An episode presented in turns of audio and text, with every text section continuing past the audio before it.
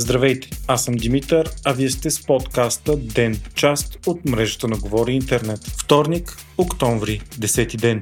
Днес ще е първият ежедневен епизод на Ден, в който ще чуете освен бюлетина на новините и експертно мнение по важна тема. Израел обяви, че е обезопасила териториите си и границата с ивицата Газа, неутрализирайки всички бойци на Хамас. Това става три дни след като терористичната палестинска организация нападна еврейската държава. Убитите от Израел са най-малко 900 души, а сранени 2600. Още поне 700 пък са убитите от ответните израелски въздушни удари в гъсто населената ивица Газа. В тези числа обаче не влизат загиналите около 1500 бойци на Хамас. Така това се превръща в най най-кървавият конфликт в региона от 50 години насам. Сега най-големият проблем на Израел пък са заложниците взети от Хамас и откарани в Газа. Те са между 100-150 и от терористичната организация заявиха, че ще убиват по един за всяка израелска ответна атака без предупреждение и че отказват да водят преговори за освобождението им преди края на бойните действия. Смята се, че сред заложниците има и чужденци, включително граждани от САЩ. Израел вече наложи и пълна блокада на палестинската територия, като забрани вноса на храни, гориво и спря електричеството и водоснабдяванията. Очакванията са Израел да нахуе по земя в Газа, като вече са мобилизирани над 300 000 резервисти. Най-големият брой в историята на страната. Правителството и военните демонстрират, че този път са решили да елиминират напълно Хамас. За да ни запознае по-подробно с темата, за пръв път в ден влиза експерт. Това е част от новата ни визия за подкаста, като искаме да вдигнем добавената му стойност и за това за важни и големи теми от тук на сетни ще се стараем да каним гости, които са по-компетентни по определени теми от нас и ще ни дават своя експертен, независим и максимално обективен поглед. В този епизод сме избрали това да е Руслан Трат, журналист и анализатор, специализиран в геополитика и с особено тесен интерес към Близкия изток и военни конфликти. В момента той работи за Атлантическият съвет на САЩ. Здравей, Руслан! Здравейте! Как научи за конфликта? Това е конфликт, който следя ежедневно, наравно с останалите, как като войната в Украина, тъй като моята работа е свързана предимно с проследяване на военни конфликти и сигурност. И така или иначе да, този така наречен близко-источен конфликт, тъй като вече са много и трябва да уточняваме точно кой от всичките имаме предвид. Израел-палестински конфликт е активен конфликт, особено в зоната на ивицата Газа и в моята сфера той е постоянно следен като развитие, като динамика. Затова нямаше как да не научим а, сравнително бързо това, което се случва на терен. Изненада ли е за теб това, което се случи? Не е изненада, че се случи. Изненада е за мен мащаба на атаката, защото е много по-различно от това, което сме виждали включително до 2021, когато беше последната ескалация между Израел и Хамас. И тук вече имаме нещо съвсем различно от това, което призвавам и други анализатори да спрат да наричат атаката терористична атака, тъй като това носи съвсем различен смисъл. Какво имам предвид? Става дума за военна атака, за нещо, което е планирано с мащаб и включва атака едновременно по въздух, суша и, а, и море, вода, така че а, имаме много комплексна атака върху Израел. Не е просто терористична атака, която имам предвид, е много, много по-малък мащаба на това, което а, се има като значение. Ние тук говорим вече за военен конфликт. А смяташ ли, че, както казват, Иран стои зад това нещо и ако не според тебе, кой стои? Защото е ясно, че а, една групировка, която е изолирана в ивицата Газа, не може да направи сама подобни по мащаби атаки. На първо време Хамас разработа свои оръжия от години, които разбира се не са с такава а, сила, каквато примерно имат иранските ракети, но ирански ракети има в а, ръцете на Хамас. А, те са изолирани така е, тъй като все пак върху ивицата Газа има израелска блокада от години, но също така а, Хамас успява да получава помощ отвън, включително от Иран.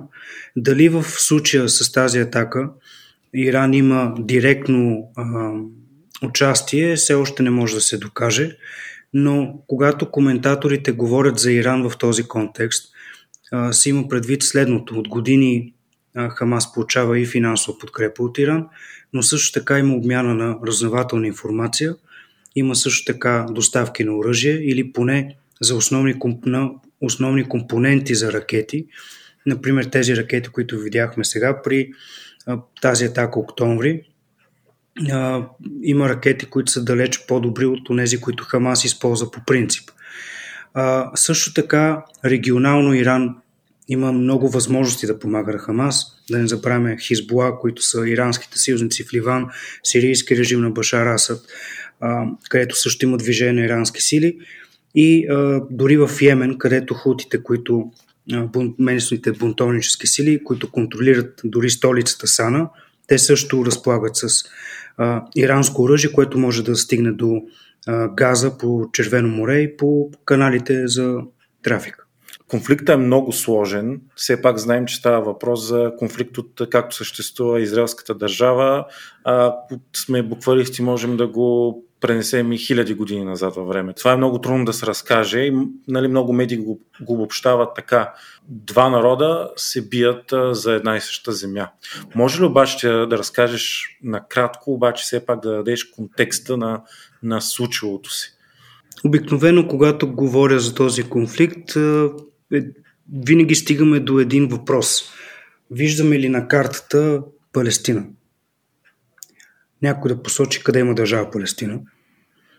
Защото между де юре, това, което в ООН е признато като палестинска администрация, палестинска държава и реалността са много различни неща.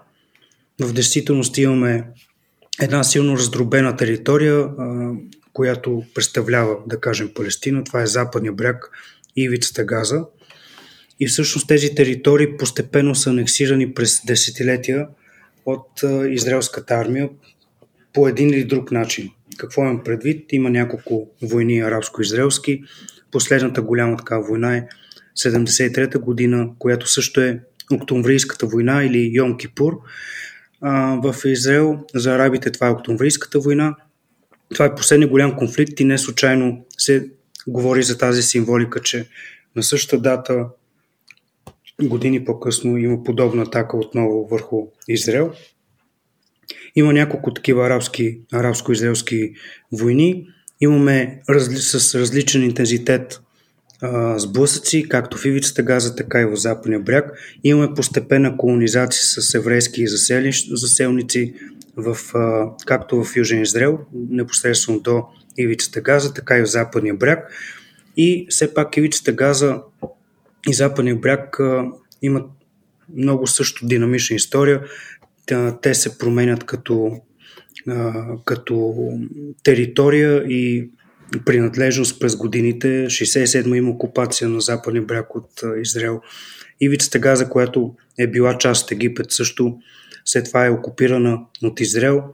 По-късно, чак последните 20 години, имаме газ да бъде определен така обособена като отделна територия, върху която обаче има блокада, тъй като Израел не признава а, ръководство на Хамас. Хамас пък взима след 2007 година властта в Газа, иначе официално Газа и Западния бряг са управлявани от Организацията за освобождение на Палестина, Фатах, правителство на Фатах, на Махмут Абас, който сега ще е президент на палестинската администрация.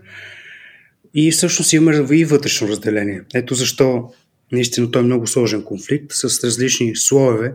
От израелска страна също имаме различни фракции, които един или друг начин успорват а, както подхода към палестинците, така и изобщо идеята дали да има две държави или да има пълна анексация на палестински територии състава на Израел и даване на някакви права на палестинското население в състава на Израел.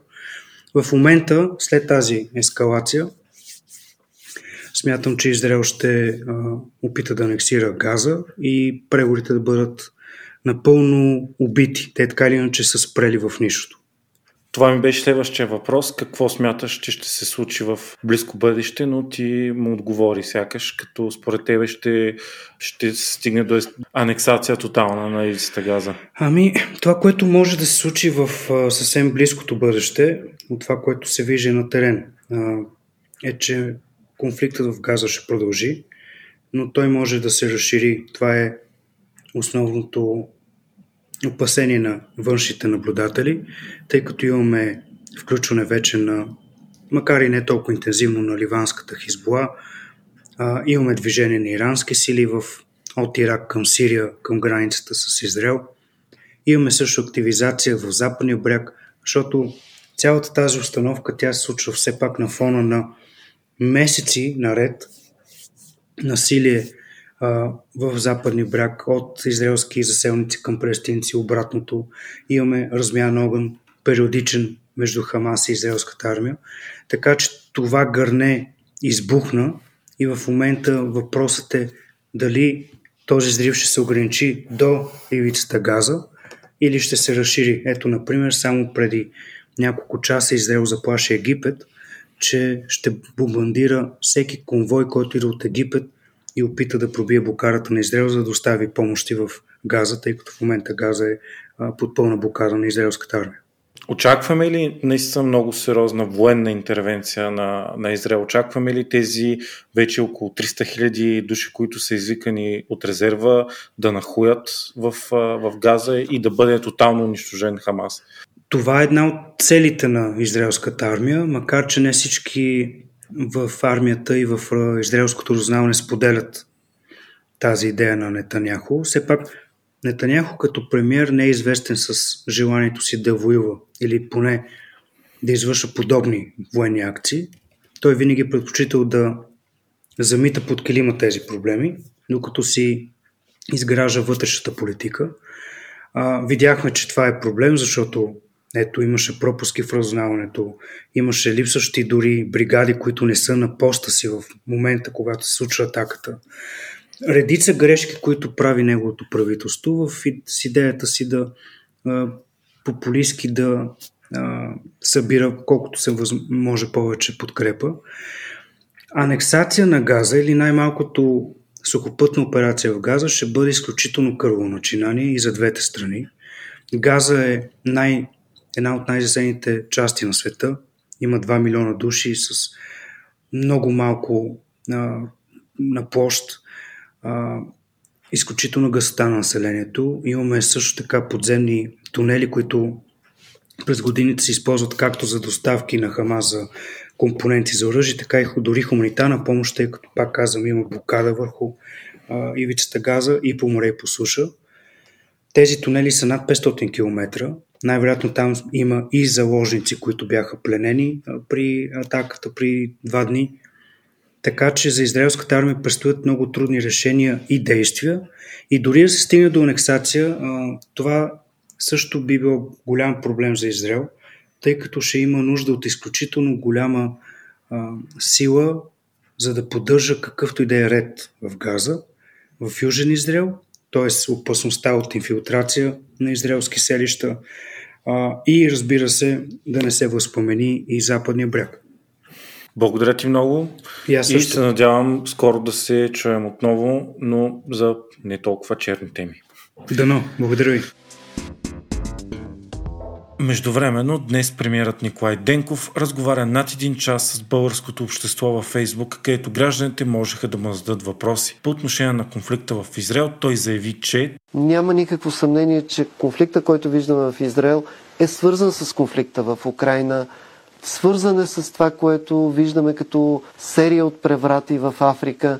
Нямам съмнение, че има много сериозна координирана акция за дестабилизиране на света в момента. Това е начин да се избегне от така фокуса на света върху нападението на Русия над Украина и опит да се разпредели това напрежение върху по-големи части от света. Други важни акценти от изказването на Денков днес са, че той категорично заяви, че правителството няма да отстъпи на повече искания от страна на енергетиците и миньорите. Част от тях продължават да протестират и блокират важни пътища, въпреки договорката с кабинета. Те обаче искат да изтеглят териториалните планове, които България вече подаде, а това би означавало загуба за милиарди. За ролята на ДПС в управлението Денков заяви, че партията е необходима единствено за мнозинството от 160 гласа за промяна на Конституцията, а извън това не са необходими гласовете на депутатите от ДПС, защото тези на ППДБ и ГЕРБ стигат за законодателни промени.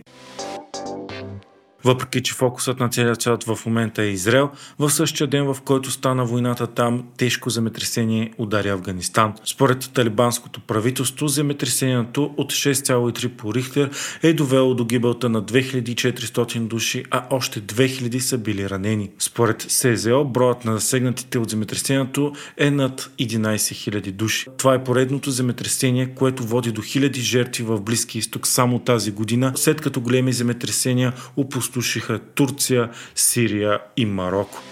Вие слушахте подкаста Ден, част от мрежата на Говори Интернет. Епизодът подготвих аз, Димитър Панайотов. Гост на епизода беше Руслан Трат, а аудиомонтажът направи Антон Велев.